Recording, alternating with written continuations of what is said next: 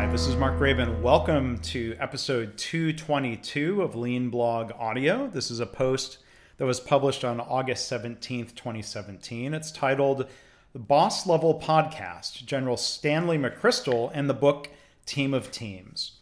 To find the links to everything I'm referring to here, the books, the podcast episode I'm pointing you to, you can uh, go online, leanblog.org slash audio 222. I've read most of retired General Stanley McChrystal's excellent book titled Team of Teams New Rules of Engagement for a Complex World. I start a lot of books and uh, I actually finish a few. Amazon reminds me that I bought the book just over two years ago. Now, I meant to blog about it and never got around to it. I have lots of ideas about posts and I actually write a few. McChrystal, in connecting his lessons learned from helping reshape the military and, in particular, the special forces to the business world, he ends up talking a lot about issues and history near and dear to those of us working with lean as a methodology. So I'll come back to my thoughts on the book later, but I was thrilled to stumble across a podcast called Boss Level Podcast, which is hosted by Sami Honkonen from Finland. His guest list for past episodes includes a number of people I know or know of, including Jim Benson, co author of Personal Kanban. I did a podcast with Jim. If you go to leanblog.org slash 155, you can find that episode.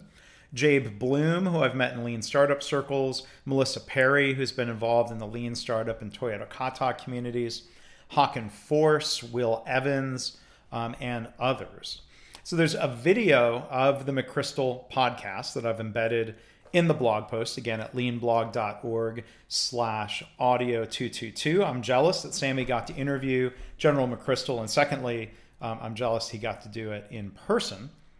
You can also listen to um, the uh, discussion uh, between sammy and general mcchrystal by finding it through itunes which is how i stumbled across this there are a few highlights, um, and uh, I'm going to quote or paraphrase stuff I think is particularly fantastic. So, at about 12 minutes and 30 seconds in, Sammy asked basically, How did you work with people who weren't on board with change?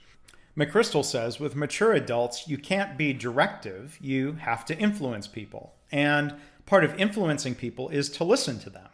He says there's an awful lot of respect involved in allowing that dialogue to occur. If people have input, they're more likely to buy in. And he also talks about people, quote, feeling as if they've been represented.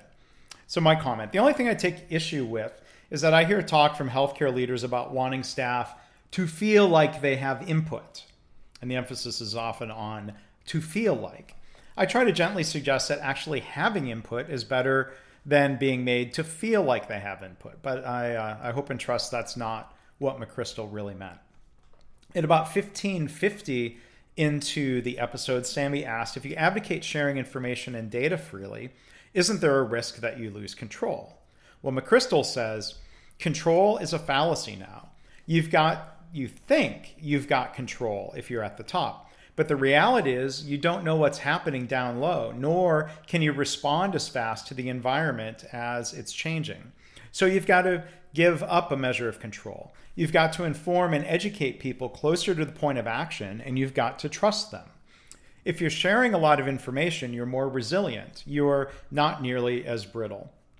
So, my comment here is that his comments there, of course, remind me of the leadership styles and practices of Kaizen and Lean more broadly.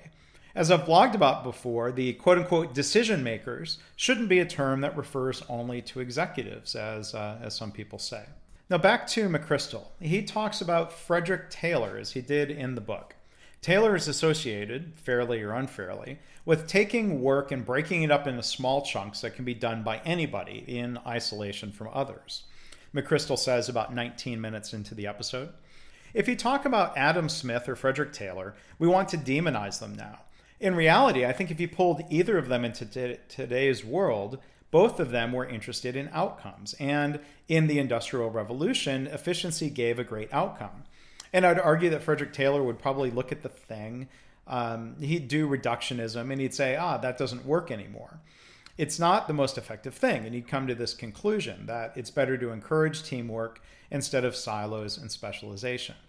But McChrystal wrote this about Taylor in the book.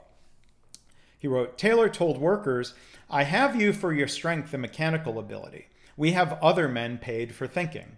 In the book that became the Bible of his movement, The Principles of Scientific Management, he portrayed laborers as idiots, mocking their syntax and describing them as mentally sluggish.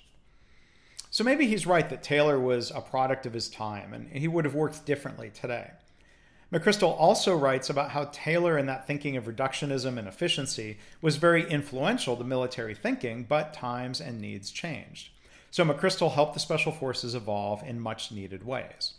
I hope you will um, check out the podcast. I think you'll find it thought provoking and stimulating. McChrystal also talks about the need for senior leaders to walk the walk if you're trying to change the organization. And you have to change processes, including um, processes about how you share information. You have to change processes to become more agile, not just uh, send a few people off to training. Of course, they're going to get frustrated if the organization hasn't changed. So I want to share finally a few notes and highlights I have in my Kindle version of, Mc, of McChrystal's book. On the traditional top down command and control structure of the military and why he needed to help shift that culture because of a new enemy and changing world, he wrote In battle, refusal or hesitation to follow orders can spell disaster. But at the same time, the rigid hierarchy and absolute power of officers slows down execution and stifles rapid adaptation by the soldiers closest to the fight.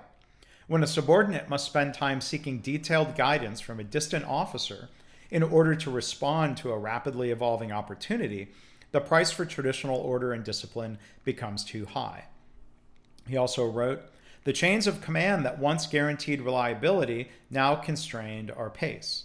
And finding ways to reverse the information flow to ensure that when the bottom spoke, the top listened was one of the challenges we would have to overcome. Um, he also wrote Order can emerge from the bottom up as opposed to being directed with a plan from the top down. McChrystal also writes about how healthcare can learn and is learning from aviation safety, something I've talked to two podcast guests about.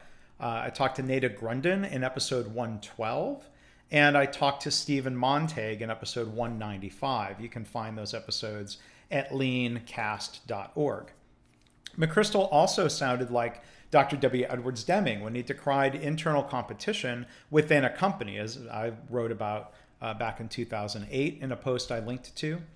McChrystal writes Some of the 20th century's most fabled executives extolled this competitive spirit, purposely pitting individual workers and departments against each other. Jack Welch introduced the stack ranking system, where employees constantly saw themselves assessed relative to others, an approach that became popular with leaders in other industries. Encouragement to collaborate tends to be more of a bumper sticker slogan than an actual managerial practice. In an inter- interdependent environment, however, collaboration may be necessary to survival. There's too much interesting or provocative stuff to cover uh, in just one blog post, but here's some of it. Thanks again to Sammy for the podcast and for reminding me about the book. I'd love to hear what you think. You can go to leanblog.org slash audio 222 if you'd like to comment. Or I'd also encourage you to share my podcast and share Sammy's discussion with General McChrystal on your favorite social media platform.